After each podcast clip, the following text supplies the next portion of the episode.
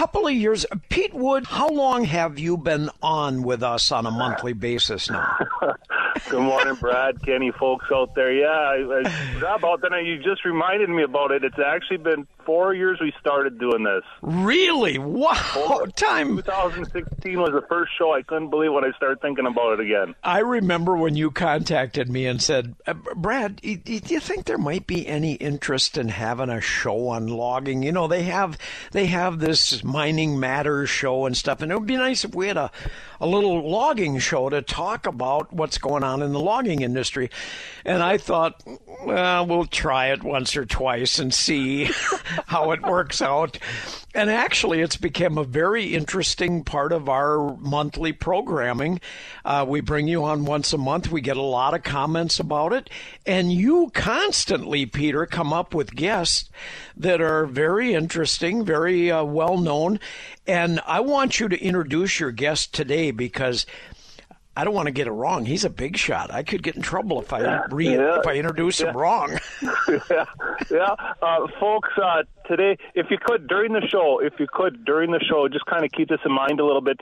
Remember, a few years back, I said that all materialistic wealth only generates from three spots in the world. It only comes from three spots only, and it comes from mining, farming, and logging. Right. And that is worldwide. That's it's the only place it comes from. And today we have on the show with us uh, Danny Dructor from out of Texas, and I think I have his hometown right. I think it's called Hemp Hill or something like that. Is that Danny? It, it sounds more like a town that should have been in Colorado or something like that. But uh, he's going to be. You're going to be able to tell Danny's a Texan. He's a real good guy. He's been a logger and that. But Danny, you want to tell the folks a little bit about yourself here and how you got into logging because he was not born into it, folks. This is really interesting. Are you well, there, Danny? I guarantee you. Well, first of all, thank you guys for having us on board here today. Well, good morning. Good morning, Danny. yep. First of all, I have to ask you a question before I let you tell your experience, Danny. I didn't know you had trees in Texas. Do they, is there logging in Texas?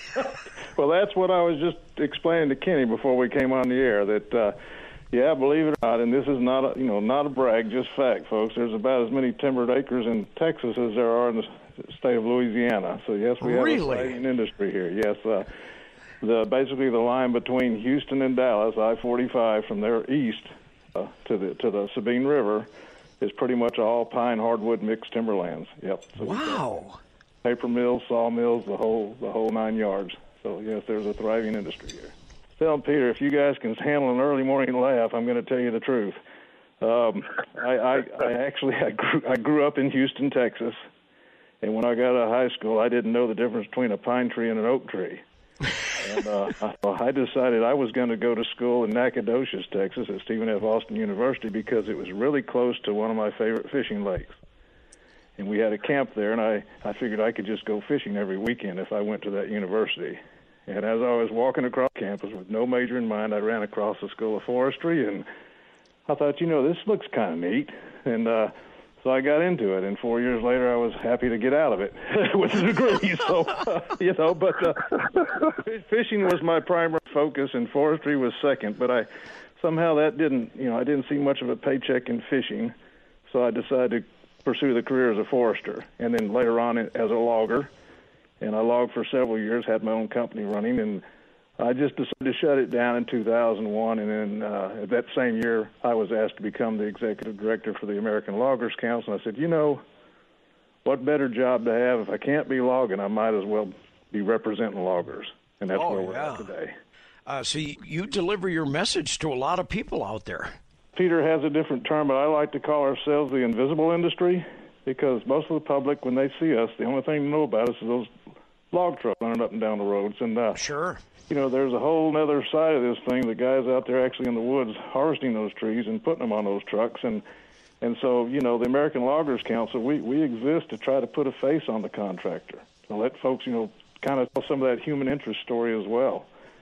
And uh, we have a Facebook following of I think we've got 97,000 folks that that come on pretty regular, and we've wow. had months where we've gone 28 to 30 days and had close to a million folks come in and, and take a look at our site. So it's uh, you know, we're pretty excited about it. I'm I'm I'm old school. I wasn't excited about Facebook to begin with. My board said, "Hey, we want you to do this," and I'm glad they they made me do it. You know, yeah. because now we've it's really been a great tool for us. Um, I was expecting a lot of folks that aren't necessarily favorable toward what we do for a living to come on there and put a lot of bad stuff on there, but it just didn't happen, and that's that's wonderful. And it's been a great tool for us to explain who we are, what we do, and why we do it. Uh, so well, you, you know, Danny, that's basically the same reason why we keep bringing Peter on is because Peter has been able to deliver from a working man's point of view the importance of logging throughout Minnesota. Uh, over the years, he's been able to bring different people on that we wouldn't have even had the foggiest idea even existed and how their tie-in is to logging, and it's it's really been uh, very informative, very educational for us. You know, there's definitely three sides to this industry, and, and one of them is the forest landowners, of course, and whether that be public or private lands. You know, everybody knows that they see trees growing on the ground, and there's people, you know, doing that. And the other side they see is the products they use every day, everything from wood to toilet paper to you name it. You know, there's chemicals that go into making football helmets, even that come out of wood, and, and automobile parts. It's just the, the whole gamut. It's almost a chemical industry in itself. Um, but the third part, again, that they don't ever see is those guys are actually doing the harvesting and collecting of those trees and getting them to those mills. And uh, that's what uh, 25 years ago, a group of loggers came together in St. Louis and said, you know, we really need an organization that, help, that can help us put a face on, on this industry. And that's how the American Loggers Council came about. By some visionaries in the industry. Uh, uh, our first president, Earl St. John, was out of uh, Michigan and a heck of a great leader. Um, and you know, we, we we started out with about 18, 19 states, and now we're up to actually 34 state and regional logging associations, and and uh, we're still growing. We're still adding individual loggers who may not have an association. We've picked up Colorado and New Mexico and South Dakota and some of those states, so we're getting a pretty good representation of you know contractors yeah. all across the country. Well, Danny, uh, maybe you and Peter both can talk a little bit about because uh, w- one of the things that we're concerned about up here in northern Minnesota is having a market for the logging industry. Uh, we just recently here in Minnesota lost uh, Verso Paper Mill, which was a it had been built uh, new in the 80s, and it was a it was a very nice, very new, modern building, but they there's changing in the paper industry throughout the country, and maybe you guys can talk a little bit about that and where some of the new markets for logging are going to come from. Because this plant was originally set up to produce high calendar, high quality calendar paper, and that has just kind of gone by the wayside. Uh, people aren't making calendars very much anymore. They're not doing inserts in uh, magazines and high calendar mm-hmm. paper. So they've got to change. Now, this morning, there was a story in the Duluth News Tribune where there is some hope for this particular plant, but it looks like they're maybe going to change the uh, the the kind of product that is developed there into a more of a brown paper box cardboard type thing. So maybe you guys can mm-hmm. talk a little bit about the industry itself, how it's changing, and how how adapting loggers can be. Danny covers all those states all over the all over the United States, and what what we always do is we always look at our, our own backyard, folks. We only look at what's happening here. What's going on that I see is Danny. Can you explain a little bit that you see? Some places are really going really good, and other places are really hitting the skids. And like for us, we got a paper mill that's gone down but there's other places that are doing really good. But what is the product they're doing though? That's the thing is is the product has to be able to be more, I guess, more necessity and life type product. Yeah, that, that's correct. And, and you know, just nationwide, you can say you know it, it's it's not a state issue. It's it's a it's a regional issue at, at the least, and a nationwide issue at the most. But you know, there the, just demand for some products like newsprint. We've seen uh, newspapers drop in in numbers of, of publications and things like that, simply because of the electronic age, the internet, the things we're doing now that we did different 20 years ago. So the demand for that type of paper, as you alluded to, as, as well as some of this other uh, fine print paper, has decreased. if those mills don't retool to create another product, such as the brown paper and the corrugated boxes you're talking about, yeah, they're done. You know, because Yeah. there's just not the demand out there anymore. We've also seen issues on on hardwood lumber in various regions where when the tariffs were put on on Chinese, uh, that a lot of our hardwood logs were getting exported over to China. Well, with the trade wars that were going on, immediately those markets started going south on Sure. us. Uh, you know, we are seeing some developments of some new products that give hope to our industry to, to re- either retool some of these mills or bring on board a greenfield operation, uh, cross laminated timber. Uh, there's there's a whole lot of things that we can do with little trees that we weren't, didn't have the technology to do before. It doesn't necessarily take a grade log to do that. However, there's always going to be that demand too for that uh, the larger dimensional lumber and timber that that you need the bigger trees for. But it pretty well just depends on. I was telling Peter the other day that down in the south, uh, they take a lot of the southern yellow pine boards that we manufacture here, and they treat them because people like to use. they- It absorbs the treatment very well, and it's a it's a good product uh, Sure. for folks to use. Where that market, you know, because of the during the virus here, the COVID situation, there's been a lot of folks doing home projects, decks, and that Yes. kind of things, and they've used a lot of treated lumber, so those markets have held pretty well. But then you get into more bigger construction projects where you you know have a problem even getting labor now, and they're not working. They're not using those products. So you know it, it's pretty regional, but it depends on the facility that's within a hauling distance from where those loggers are working as to whether or not they've got a, a viable market or not that's going to keep them healthy. Well, Danny, up up here in the Northland, we've even had some of our mills convert to making fabric out of lumber, and that was something that I would have never thought we would have seen 20 years ago. But it's becoming more and more prevalent. Yep. There, there's a mill in Florida uh, owned by Rayonier, who, who, you know, they were they were built in. I believe I, I may have to do some fact checking. It was either World War One or World War Two, and their sole purpose to, was to generate make rayon, and the government helped set them up during wartime so they could. And I don't remember exactly what all they were using that fabric for, but they were taking the chemicals out of wood, and I don't call that a mill. It's really a chemical plant because they're just taking Sure. wood, breaking it down, and creating chemicals that they use in all these various products these days. So, uh, just because something doesn't look like wood doesn't mean it's, it doesn't have wood in it, and uh, it really is an essential part of everyone's daily living. Uh, whether they really think they're using it or not, just dang near everything every day that you you know that you live and breathe on this earth, you're probably doing something that came from a tree, working with something that came out of a tree. And we've had some cases up here in northern Minnesota where they're looking at uh, timber byproducts and wood byproducts for even things like energy, uh, uh, fueling uh, products and plants. So there's even some of that going on. But uh, toilet paper, of course, right now is the huge thing. You know, the, uh, there was a period of time when this COVID uh, pandemic first came about that none of us could find a place to buy toilet paper. So those lines that were producing Scott and Northern and all the different brands, all of a sudden they're running full speed ahead, and you can't get enough timber into those plants.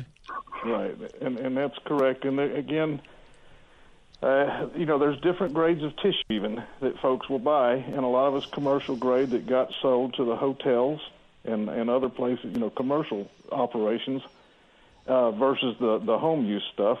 And again, unless those mills were able to convert, that's why sometimes we see, we saw a shortage in the toilet paper market because the mills didn't convert fast enough, and they were still producing the thin stuff that nobody wanted, you know. And uh, so, but you know, that's kind of ironed out. There never really was a shortage of toilet paper. It was a, a shortage of the demand of the ty- type of paper people preferred to use for personal use. You know, that, Oh, again, okay. I- uh, the capacity is still there, and uh, you know, and and the conversions have taken place. And as we see more businesses slowly reopen, whenever we get through this issue, uh, you know, everything will definitely level out. But uh, I think it was it was interesting to find out in a survey done uh, with one men's group over in Louisiana, 95% of the men in that group that morning thought that you know not, their toilet paper came from China.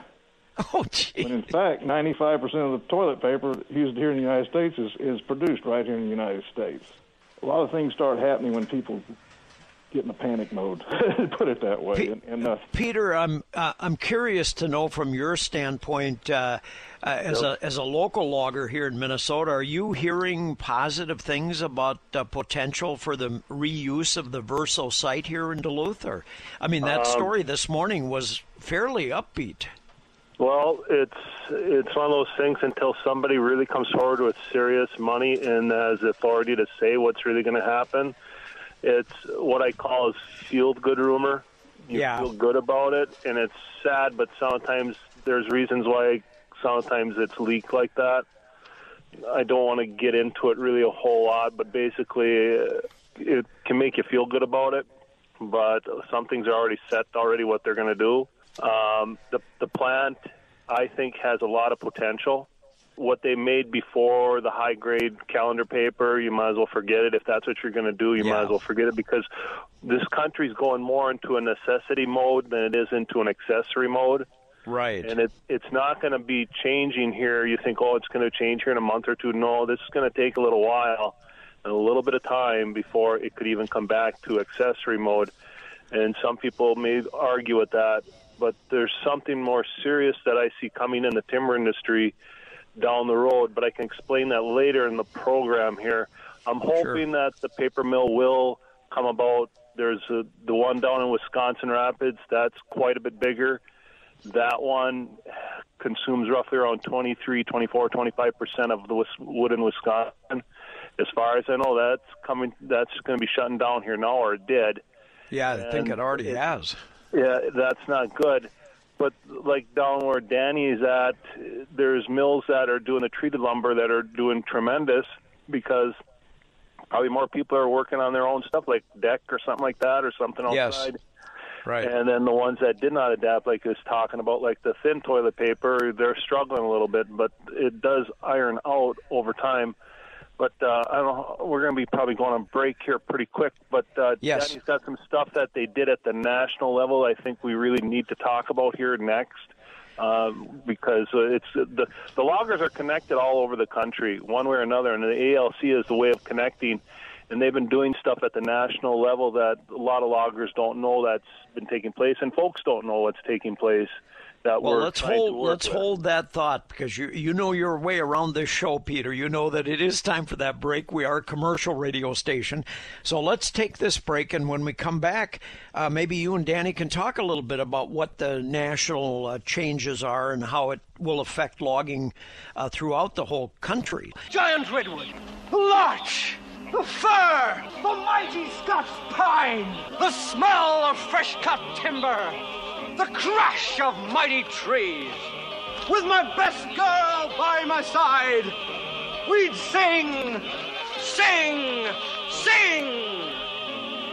I'm a lumberjack and I'm okay. I sleep all night and I work all day. He's a lumberjack and he's okay. He sleeps all night and he works all day. I cut down trees, I eat my lunch, I go to the laboratory. On Wednesday I go shopping and have potted scones for tea. Peter, I often wonder do you give your uh, your guests the heads up? Like, did you tell Danny ahead of time? Be prepared for some songs during our show. They're a little bizarre. I think I think that's Danny's ringtone. Myself on his cell phone. uh, well, well, guys, welcome back. So let the sawdust fly segment here on the last Wednesday of the month. Uh, Peter, you were talking a little bit before we went to the break about the changing uh, markets in America here. Yeah. May, maybe you guys want to talk a little bit about that. There's a lot of changing markets. My philosophy on some of this is either adapt or you die. If you're going to make a product that was being consumed very heavily back in the 20s, think it's going to work today. There's a few things that will, but some things won't. And so that's why we're trying to get companies to come into the upper Midwest like Ensign or Northern Star Pellets where those markets are can emerge quite well and do very very well and be excellent for the timber industry as a whole and and uh, but there's also things at the national level where Danny is familiar with that I wanted him to get out because there's loggers listening all over, and there's some things that they'll never hear about unless they hear it a little bit here, you know. And Danny, you want to hit on that just a hair, but what's happening national level with uh, the what is that, the stimulus bill or whatever? Yeah, sure. Um, you know, there because of the regional nature of our of our industry and, and the markets we've already talked about. You know, there's there's loggers in this country that have probably lost up to 40% of their revenue in the first six, seven months of this year uh, because of issues caused by the pandemic and loss of markets and things like that. Uh, so we, what we have done is we've asked uh, members of Congress in the House and the Senate to help us introduce a bill that would actually give the loggers some relief. Uh, we've seen other programs in the first stimulus package and uh, the CARES Act. Uh, that actually, you know, helped a lot of the other agricultural commodities. Uh, but unfortunately, the loggers were, were, were not included in that. Uh, you know, we're we're a we're a pretty much a general generational industry. Uh, our overhead costs are really really expensive. Uh, we took a poll. About 82 percent of our members and those folks we represent uh, tr- took advantage of the, the payroll protection program. Uh, but at the same time, the, the payroll cost in a logging operation is a very small portion of the overall cost of that operation. Just just same as you have, you've got expensive equipment and insurance yeah. and fuel and a lot of other costs that really add up. So, you know, with that being said, if we if we lose say 20% of our contractors across the U.S., that's going to create a real issue of supplying these mills to create all these products we've already talked about that folks use on a daily basis. And so, what we're asking members of Congress to do, and this is the first time in the 41 years I've been around this industry that I know that lawyers have ever asked members of Congress for anything uh, other than the ability to maybe help reduce a few regulations to help us become more efficient in our jobs. But we are asking them to include us in this next uh, COVID relief package, whether you call it the CARES 2 Act or COVID 4, whatever it's called, uh, sure. and to help uh, the contractors that can show that, that they've lost – at least 10% or more of their production or revenues for the first seven months of 2020 compared to 2019, that they try to help make them, it won't make them whole, but it help to keep, keep them where they can at least pay their bills and stay alive as they try to reorganize their businesses and, and keep their operations going. Because it, with the expense of it costs again to get into logging these days, we lose these seasoned veterans and they're not passing along this to their families, then I'm afraid those jobs are going to be gone forever and we're going to play uh, uh, uh, have a heck of a hard time trying to ever get back to the capacity that's needed in this industry to, to rebuild rebuild the industry to supply the public with, with, with what we're producing. So it's uh well that, you know, that that that is so evident even in the story this morning, Danny, about Verso, and and I, again I say it was a little optimistic. They say they have a couple of potential um, people looking at the plant, but they, they quoted some people like they quoted, I don't know, Peter, if you know Mike Nelson out of Ely. Uh, eh, Mike yep. Nelson logging. He said, "Look, Verso made up one third of my business, and it's left me with two years worth of wood meant for the company, and now I'm sitting on it." Yep, he's one of them. There's others out there that they've hauled a fair amount to those plants. There's also folks out there. It isn't just a paper mill in Duluth. There is also a yard over in Superior called the Parkland Yard that's over in Superior that took a lot of hardwood and that there's a lot of loggers that would haul wood over there. And then it'd get either re-railed or re-trucked to Wisconsin Rapids, about the center of Wisconsin where that wood went. So it wasn't just the paper mill in Duluth. There was two spots, and one was kind of hidden. Once again, a hidden industry. Yeah, the spot that's hidden that nobody knew about. And what's going on is with these industries leaving like that, this CARES Act, uh, like uh, Dan, you want to hit on that just a little bit? This CARES. Well, Act hold hold like that thought. We'll talk about the CARES Act when we come back, but we've we've got to take our Fox News break at the bottom of the hour. But when we come back, let's talk about that and get into uh, some of the markets that may pop up here, things that maybe uh, that you guys in the logging industry can look at for your markets for the lumber that's now sitting, like uh, Mike Nelson up in Ely was sitting with two years worth of wood. So we'll be right back after the Fox News break. Your Twin Ports home for the Packers. High stepping touchdown. WDSM.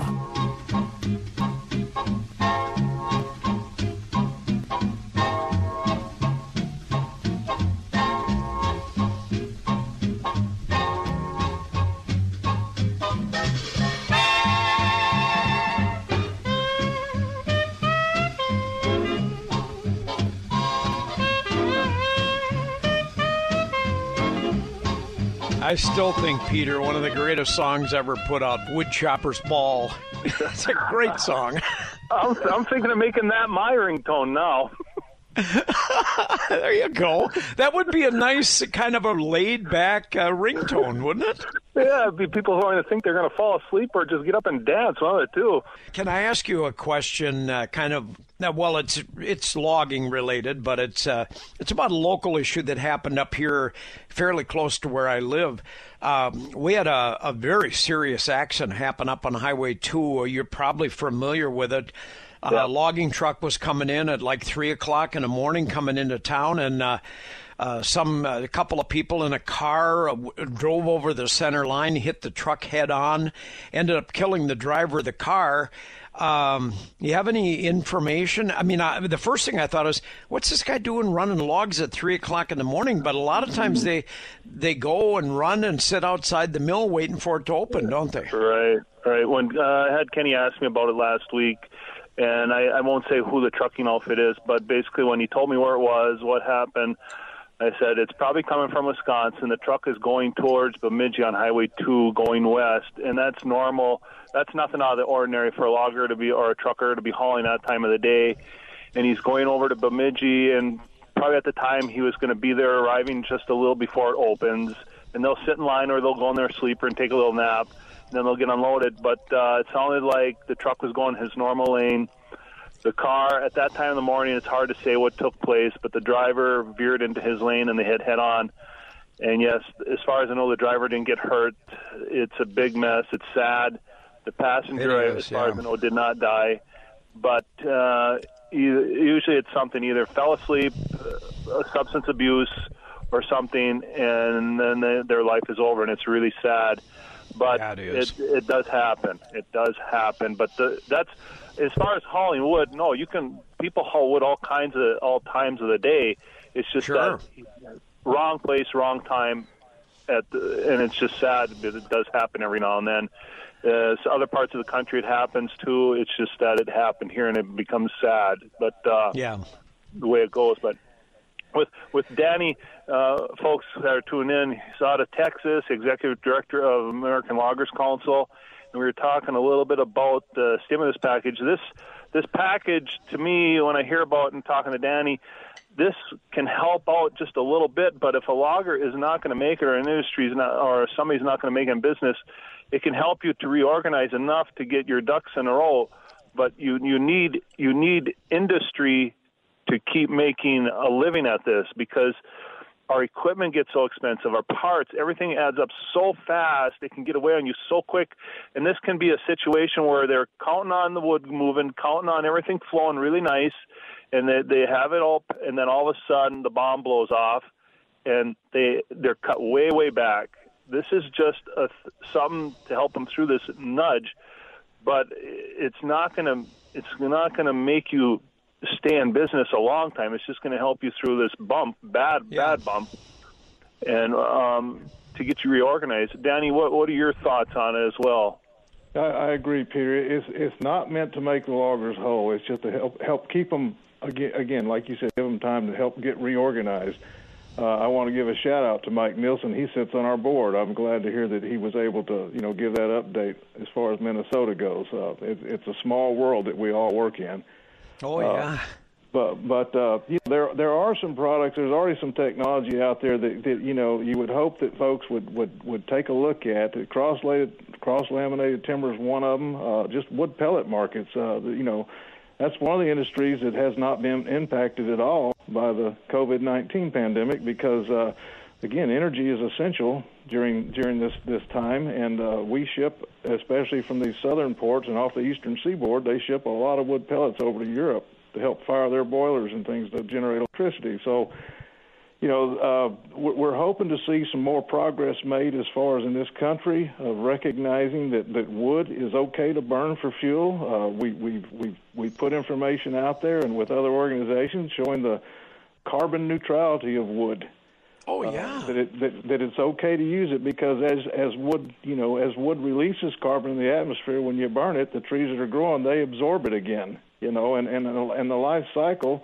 Uh, you know, the, all European countries have already accepted that. We've just got some issues with some folks in this country that are just not willing to, uh, really don't want us cutting trees to begin with. Uh, so they're going to find a reason, you know, to maybe try to block that carbon neutrality issue that could, could you know, prevent some of these uh, products from being utilized more in this country. So we've, we've got a lot of work to do, you know, and, and regulations and things like that, and a lot of education to do. And that's again, that's some more of our focus is to work with the public as well, try to educate them on what we do, why we do it, and uh, the reasons we're doing things, and and and the, the benefits that come from from what we're doing, and including well, guys, just guys, as we as we end up this morning, I want you both to talk a little bit uh, if you would, about your observations of the industry and the hope for the future of logging. A lot of people think well, logging's over with, and that's not true at all. Uh, but uh, maybe each of you want to talk a little bit about what you see as the hope for the future. Go ahead, Danny. I, I like to allude to a, a paper I read a long time ago that came out of Yale University. It was called The Illusion of Preservation you know, there'll always be a demand for forest products, whether it be uh, a wooden desk or a piece of paper or whatever chemicals can be derived from it. This country is a, the largest dis- consumer in the world of, of wood generated products. And so if we start setting aside acres and are not properly managing our forest, if we don't cut it here, it's going to get cut somewhere else. That's We've right. got lots of lots of environmental laws already in place to help safeguard our environment, our, our water, and our air quality. And and uh, so, but we need to really get the public tuned in to, you know, what we're doing here. We've probably got the most stringent environmental laws in the world. We're doing it right. I hope the rest of the world will catch up with us in that regard. But because we're doing it right, people should be welcoming these facilities, these job creators into their communities, and let these guys work. Boy, amen to that, Danny. I'll tell you, we've we've all seen the examples too of where people have thought, "Oh, I can get some cheap uh, particle board out of China, or I can buy some uh, uh, some sheetrock out of China," and now they're finding out that this was loaded with uh, uh, very uh, unenvironmental friendly products, and they're having to tear down some of these buildings or tear them apart and reconstruct them mm-hmm. because of the content of the of the materials coming out of China. It's sad, but when you buy an American product, you know it's made here, and our regulations are pretty strict, so you know it's going to be a good quality. What I see folks happening in the timber industry is that if we're not harvesting it here, yeah, it's harvested other places.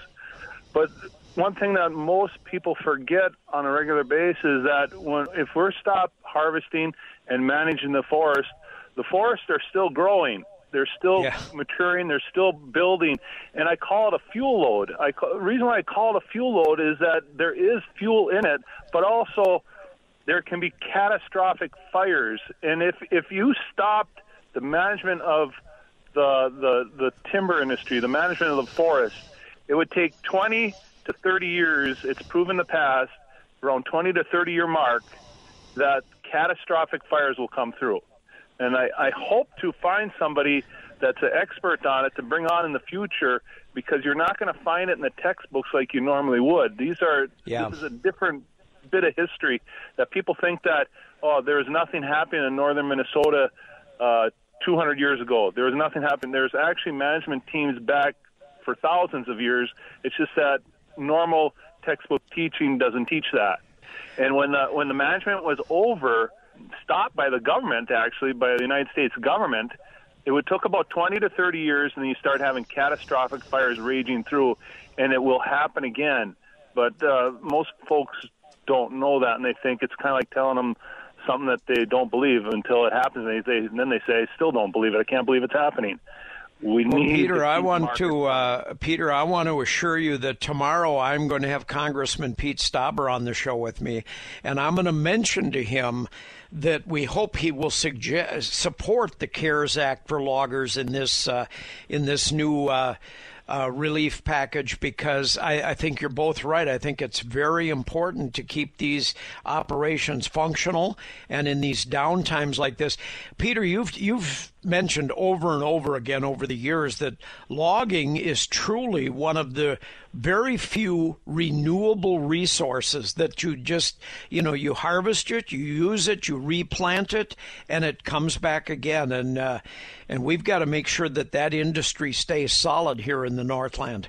Uh, Danny, thank so. you so much for being on with us this morning uh, from Texas, and uh, and Peter, thank you for another great show. Thank you, Brad. Thank you, folks. Thank you out there, Danny. It's always a pleasure to talk to you guys, and hopefully we'll have something more. Well, hopefully, I I plan on being here unless you get rid of me, Brad. That's pretty hard to do. We've tried doing that by having you drive a school bus in crash tests, but that doesn't seem to make any difference either. So. Thank you. All right, talk to you later. We got to go to our Wisconsin news break, Kenny.